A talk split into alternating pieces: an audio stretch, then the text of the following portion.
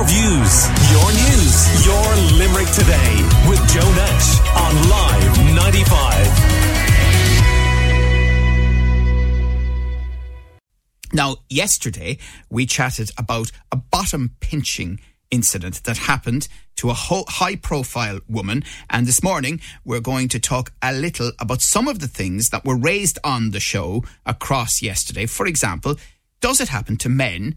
And do men speak up about it? First, take a listen to this little reminder of yesterday's chat.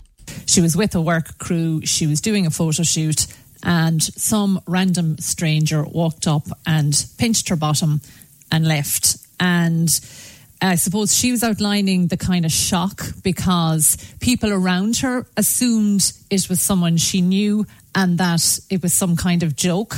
Um, and obviously it wasn't. And when they all realised then that it wasn't someone she knew and she was as shocked as the rest of them, they actually said out loud, did that actually just happen? I was quite shocked that in a professional environment like that, when you're working, that someone would have the audacity to do that. There isn't a single, and I mean this like with whole, this isn't an exaggeration or a generalization. There isn't a single woman I know who has not been touched in some way without consent.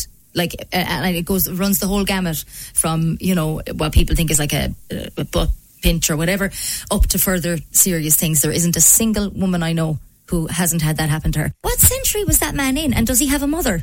I, I was chatting to a group of guys recently, mm. and hmm. out of interest, yeah, asked them, yeah, uh, I don't know how many, maybe seven or eight guys, have they ever had that happen to them? Yeah, and and one of the eight, yeah, had had it happen. No, it does happen. I mean, you know, like say hen nights are notorious for you know t- different things and stuff like but that. What do you but, mean? Um, you know, women are out and if they see you know like exotic dancers or, or whatever, I'm not saying we're the only ones it happens to. I'm saying it happens about a million times more. Posts like Muireann's are so important because they do empower women to come forward and process what's happened. But I do want to see more men talk about this because I've yeah. spoken to male friends of mine before, and this just isn't a topic that comes up with them. And on nights out, when mm you know, it, it's happened to friends of mine because again, all of us, all of us have had situations happen. Mm-hmm. And I remember I stood up to a guy who was inappropriate with my friend and his friend came over and said, Oh, don't mind him. He's like that every time we bring him out. And it was just like, it was one of those situations where that's not acceptable. Oh, he's mm. like this every time we go out with him. I said, Are you not mortified? I was like, That's horrendous. Yeah. Why do you think yeah. that men don't get it? Because they're not held accountable. Mm-hmm. They're not held accountable when they do it, and they're not held accountable when they don't step in. Right, that's uh, Dana, uh, Jen, and Anne Marie talking to us this morning. Just part of uh, a long and really interesting discussion on this subject, uh, which you can catch as a podcast at live95.ie or through the Live 95 app. And uh, we're joined now by Sean Cooke, who is CEO of the Men's Development Network. Uh, hello, Sean. How are you doing? Good morning, Joe. Uh, thanks for having us on. You're very welcome. So, firstly, two things raised there. It's clear some men experience this too, but do they feel that they can A, admit it and B, openly criticise it among other men? Uh, well, I think uh, clearly uh, uh what other people said yesterday evening, it does happen uh, to men. It may not happen as uh, as much as what has happened in terms of women, but I think that's a lot of that's to do with the structural in, inequalities that exist within society and the various different contexts that have been in play uh, to before now. You know, so uh, it does happen, and I think like like every other form of abuse that happens, also men are very a lot slower to come forward and talk about it anyway. So I think with this type of situation, it also would reflect the general sense where how men come, how men kind of come forward and, and, and, and report why, or talk why about are it. men slow to come forward? Why are they slow to talk about it? Well, I think there's there's a number of things around it. I think the first would be around those kind of traditional understandings of masculinity about what is it, what is it, what do we know about what it means to be a man, and of course there's those elements around being in charge, being in, being a leader, being stoic, not being weak, all of these type of things would actually would be barriers to men coming forward to talk about a particular issue like this because they see it, uh, they would see it then as them actually being viewed as weak if it actually happened to them. Right. And it's very interesting listening to the conversation yesterday and from what uh, Miriam was talking about, the, the biggest thing that she felt at the time was that the shock element to it but also that bit where after it happened, you said, why didn't I do something about that? Okay. That sense of shame or that sense of annoyance or frustration that you didn't actually challenge it, that you didn't do something about it. And that's a similar thing that happens around with men as well. And with most victims of abuse in some form will find themselves shaming themselves and blaming themselves for the actual for what actually happened and something Yeah. that they've no control over. Now, I mean, some suggest that a woman feels more vulnerable and uncomfortable in that situation, whereas a man may just feel uncomfortable. Would you agree with that?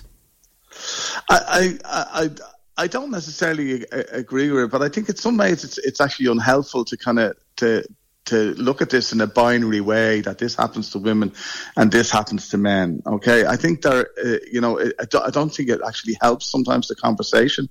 We clearly know that this behaviour is sexist, and like in one instance, it is sexist in terms it's about where this is intended to cause harm, you know, or intimidate or put a woman or a man in their place. That's so that's clearly it's a power thing to a certain element on it. There's the other element around bullying, you know, which this is about, you know, and I, and I say bullying specifically because I think we all have experienced the, the situation. Ah, sure, Jays, we're only having the crack, we're having a laugh, we're having this, and the other. But the reality is it's still causing harm and you can hear the bully in the schoolyard saying to the teacher, ah, we were only messing. And the same is just the other bit is around the wor- people's worldview. And if you're experienced and if you've lived within an experience where that kind of form of behavior becomes the norm, it's normalized behavior, well, then you're going to replicate it and continue to do it. And so you, you think it's okay. Yeah, uh, we're chatting to Sean Cooke of the Men's Development Network uh, off the back of the conversation we were having yesterday. And another point mentioned in the extract I played hen nights um, uh, can be notorious for it, uh, doing it to men. So, what way can a man feel, particularly if surrounded by women, having a laugh, so to speak? Well, I think it's like, uh, like again, I would say it's kind of unhelpful in some ways to make make the distinction between it. I think a- any group of people who are out and about uh, and f- uh, But isn't that within a context like utopian? I mean, I don't, I don't disagree with, with you, but I mean, we, we have to make the distinction because it appears as though out there in society there is a distinction made. Well, I think there is a distinction made, you know, but I, I, the distinction is not, it, it's not necessarily about the behavior. The behavior is the behavior, Joe. And people, regardless of what their gender is or what their sex is, it's still the, it's still harmful behavior, you know. So Well, how can I play this for you then? Because I think you might be interested Yeah. in this, Sean. This is a WhatsApp that we received uh, to 086 123 95 95. We welcome your voice notes. Uh, so this is a man, uh, he was listening to our chat. He was at a crowded Limerick gig. His waist was grabbed by a woman who thought it was someone she knew. But this listener is saying, well, it's about intention. Let's just hear his comment. Yeah, hmm. I don't think what happened to me is comparable because that was like a pure accident. Like it's all about intention, isn't it? That person was not looking to cop a feel, but uh, even though she did by by accident. Whereas what happened to Muireann, yeah, that was sexual assault. So is that a fair distinction that he made? His experience versus the experience that Muireann O'Connell um, had that, that she's talked about on Instagram? I, I think it's it's a reasonable it's a reasonable distinction to make around it. Like somebody went to do something, I've done it myself. Where you you'd, you'd even touch somebody on the shoulder, say how are you getting on, wherever it may be, and then they turn around and it's the wrong person. It's not the same person that you thought it was. So those things happen, and they need to be. We need to be re- reasonable and pragmatic in our lives in terms of how we how we operate within this world. So, absolutely. But when somebody does intentionally go out to cause harm, you know, or, or, or to do something that's inappropriate, like whether they actually uh, think it's a joke or whatever it may be. But if the person who's the receiving on the receiving end of it it feels begins to feel uncomfortable, you know, they, you know, they need to res- they need to reflect on that. They need to reflect on why they were doing it in the first place, regardless of whether you're a man or a woman. Like you know, so and of course when you have these, when you're in part of a group of peers, and men are very much like this as well. That part of a peer group, the whole group think mentality, the whole group mentality. You know, you're out in a group and you're shouting and roaring. You have a few beers on on side, and this is with hens and whatever it is. Things happen and people do things that are inappropriate. You know, and in some ways they need to be challenged internally among your like the best place in which to be challenged around this behavior is by somebody that you're friendly with and say, listen, do you know what? I was even uncomfortable with what you did there, you know, or whatever it may be. And it's about giving people, uh, everybody, an opportunity to be able to. We have a we have a, in, in in our in our organisation we have an initiative called the, the the three steps, which is about allowing people to step into the conversation and talk to the women and uh, in, in, their lives around this thing, so to get an understanding um, on it, and, and to also to step up. Right. You know, so and, and what do you make of one comment we got from a man who said he was heterosexual and he would react completely differently if a gay man did the same thing to him than if a woman did it? He'd be more angry. What do you make of that?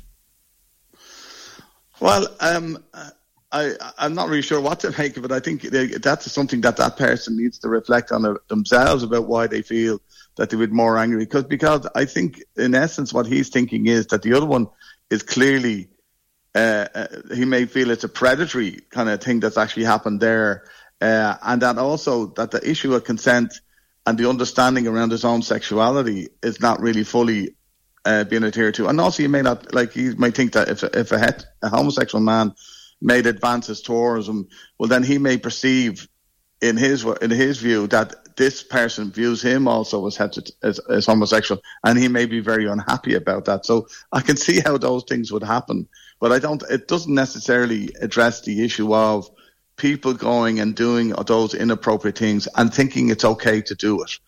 Uh, and then the next step is about having getting the, having the opportunity to reflect on what I've done without being shamed either. Because as I said, some of the reasons why these things happen are not necessarily on somebody going out of their way and being sexist or misogynistic or whatever it may be. Right. At that time, it may be seen as a bit of a laugh, and it may be quite. And there are various different scales on the spectrum, Joe. You know, as you've seen the incident there with Muireann there, was pretty kind of like you know it was at the lower end of the scale, and I don't mean to minimise that in any way in terms of the trauma that it might cause, you know, but like you know compared to just say a, a serious sexual assault. So these things, you know, you have to look at it within the within the situation that you are. But I think the fundamental thing is around the consent element. The fundamental thing is about the sense of where the sense of privilege to do what you do. That that needs to be reflected on okay. and challenged. Okay, okay. Well, listen, thank you very much uh, for contributing to our chat off the back of the discussion that we were having on yesterday's show, which is still available as a podcast at live95.ie or through the Live 95 app, and that is Sean Cooke of the Men's Development Network. Your views, your news, your Limerick today with Joe Nash on Live 95.